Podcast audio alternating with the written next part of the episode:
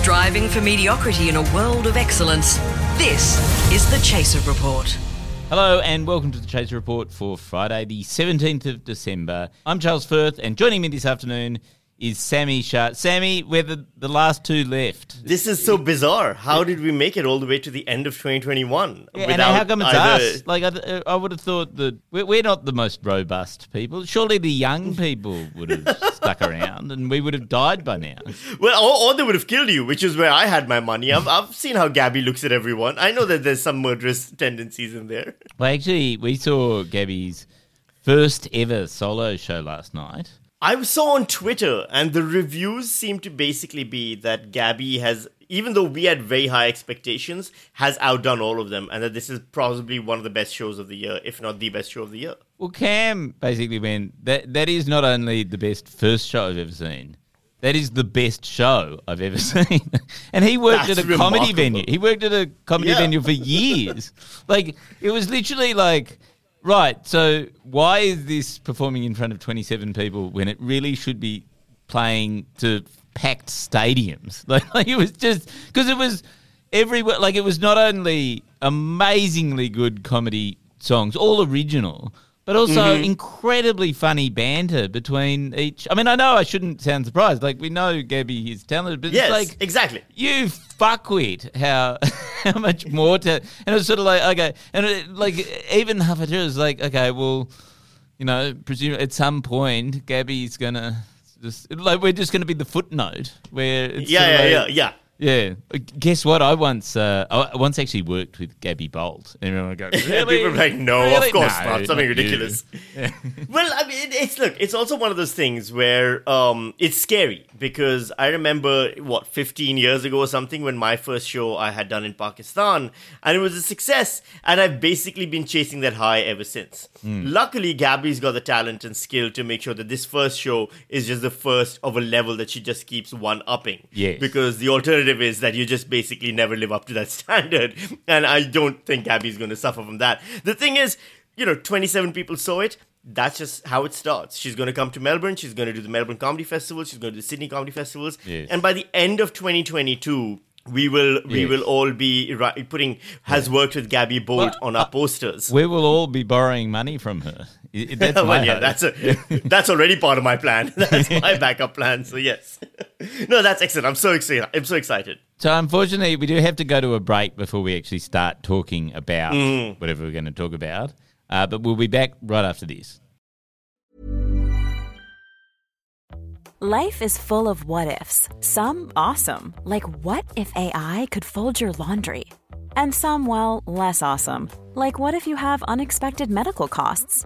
United Healthcare can help get you covered with Health Protector Guard fixed indemnity insurance plans. They supplement your primary plan to help you manage out-of-pocket costs. No deductibles, no enrollment periods, and especially no more what-ifs. Visit uh1.com to find the Health Protector Guard plan for you.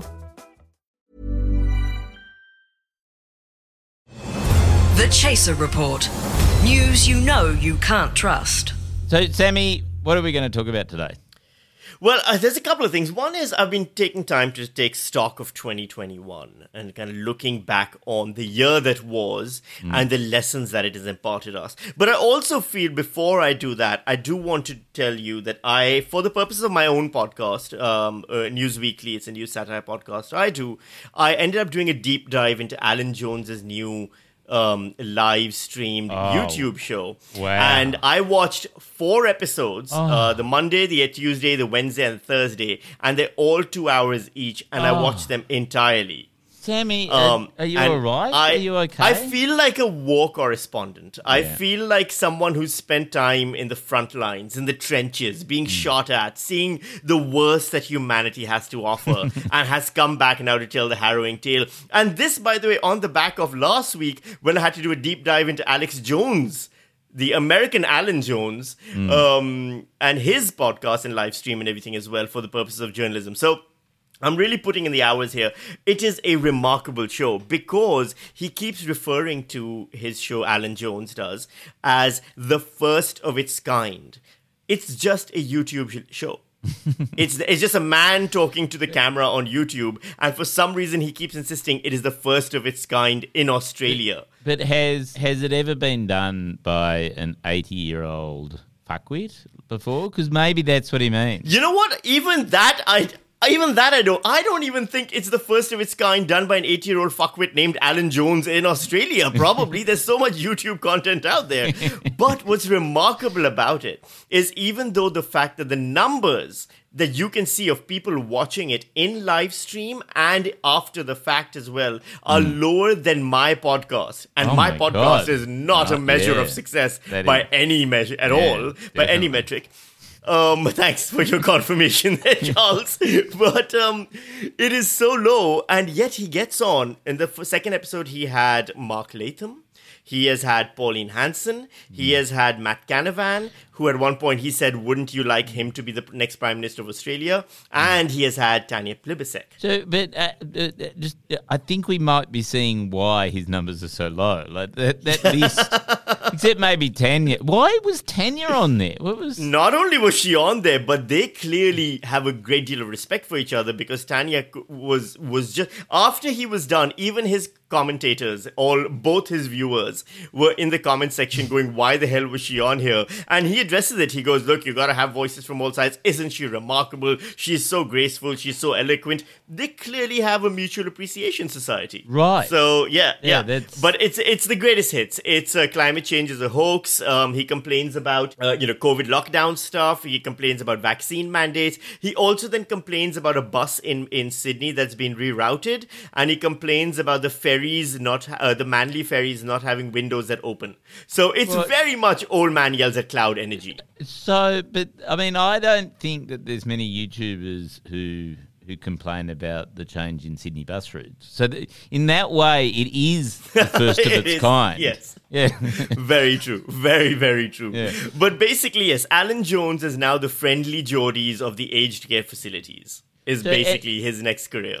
And my question is he trying to seek an international audience? Because after the first show, John Delmenico sort of reported back, and he had a whole thing on American politics or something. Yes. Is that part of his shtick? Is he going for the Sydney bus route audience? I don't quite understand. Who did he want to view him? So the first episode he did focus largely on American politics. He hasn't done that since then, and it seems more Australia focused now. I think he's figuring it out. You've done broadcasting. Yeah. When you take the first few episodes to figure out your voice and identity, and at the age of 80, after something like 80 years of broadcasting behind him, where he basically started broadcasting at birth, he's now figuring out his new voice. And the best part is he keeps telling throughout the episodes, he keeps telling the audience how easy it is to watch and how they can go on YouTube and they can click this button, click that. He knows his audience. They are too old to know how to work this technology. Yes. If he keeps saying it's easy, they might start believing it's easy. And then, of course, the live stream went dead for 2 hours. So maybe not that easy. Because I must say, I wouldn't trust anyone that I know over about the age of 60 to be able to, literally watch a YouTube video. Yes. So it just doesn't happen. Nah, absolutely. So probably what the numbers that he's getting is probably entirely just satirists looking for some good material. Basically. I mean, I know it's me. Yeah. It's probably someone from your office. It's probably Dan Illich is probably doing it. Charlie Pickering's probably got someone on his team doing it. And that's basically it. Yeah, that's it. Oh, well. Yeah. We should all say hi to each other in the comments forum. All right, so that's basically been where my deep dive has been going. But the thing I've been thinking about is 2021. And I was really trying to figure out where I sit on this year. Oh, yeah. And what kind of, every year, especially when you write these columns and stuff, you always have these columns where the people... Well, you've been writing a column for The Shot, haven't you?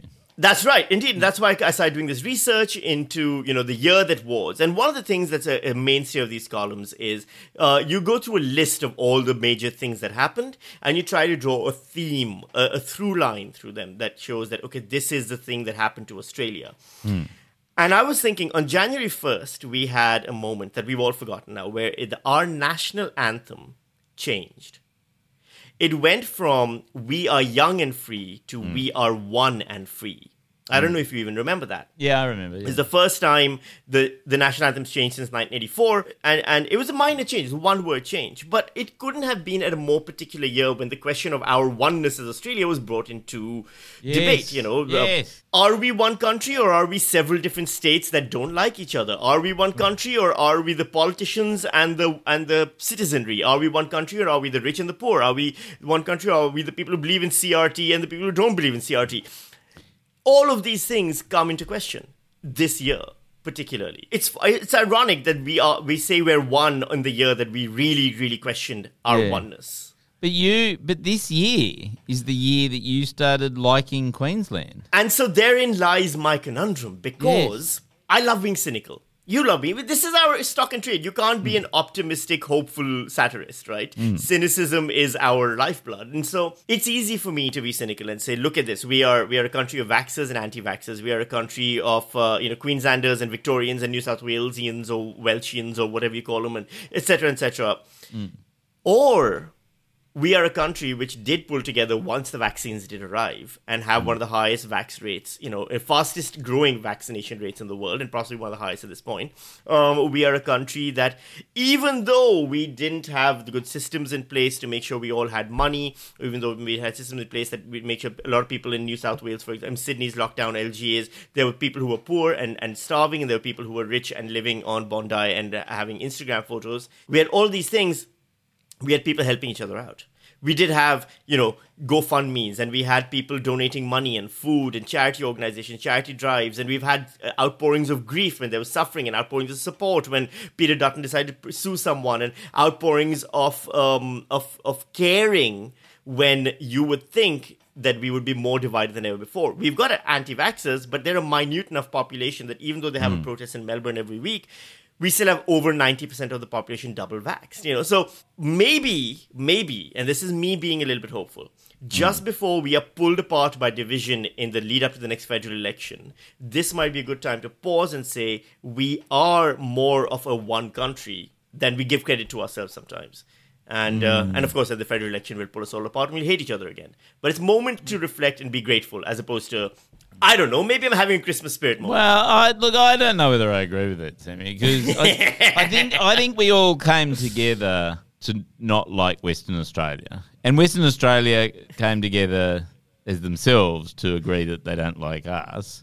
Which I think is fair. Completely, yeah, and I sort of think... I think if that's the case, I think we are all united in thinking that West Australians are fuckwits. And then I think you're right, but I don't know. You're probably right. You are right. I can see you struggling with your own innate cynicism right now. Yeah, because I do, and I was thinking. I wrote my whole column, and I was like, "We're all shit. We're all going to burn. It's all going to go to hell. The politicians are corrupt. We all hate each other, and never the tweet." You know what it is. Scott Morrison has united us against him. Everyone in the world, everyone in Australia thinks he's a wanker. Exactly. And we've all come together and gone, he is. There's two things I've discovered that for some reason unite us. One is a loathing of Scott Morrison. Yes. And the other is support for Julian Assange, where you will find people across the political divides in Australia somehow coming together for Julian Assange. Julian Assange is the spirit of Christmas, and Scott Morrison is the wreath that holds us all together, or at least hating him is. We have these weird things that bring us together. But I just want to take this moment to go, you know what? Maybe we're not as divided as we think we are. Well, that's a horrible depressing thought, Sammy. Yeah.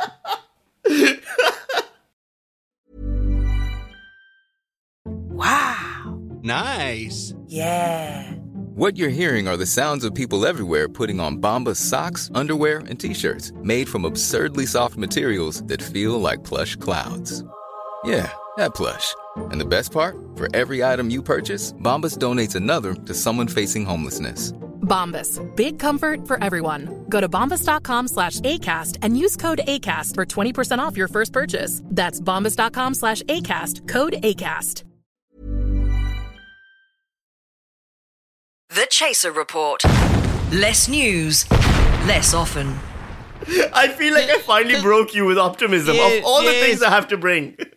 Because that means that I'm supposed to like people from the northern beaches of Sydney and stuff like that. And I'm open now to the idea of liking people from Queensland. And so this is who I am. Look, I'm in that phase of my life. It's that thing when you've got nothing left to live for, you start finding things that make your life worth living. And so I'm in the kumbaya stage. You sort of, it's that whole Buddhist thing where you don't actually want to change anything because you've learnt to live with all the misery that life is. Exactly. There's a Buddhist style of meditation, right, which is very popular in Tibetan monks, where basically you meditate on a flower for days. And in that flower, you see its beauty and its imperfections. And then you meditate on, and this is, I've read this, I don't know if anyone actually does it, on dog poo for days.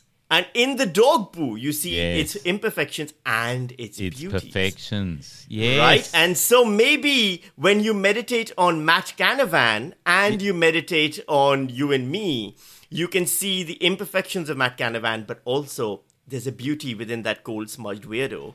And then obviously You and I are just pure beautiful. So I don't know what the imperfections would be like. Well, whether just the flowers. Yeah, exactly. Yeah.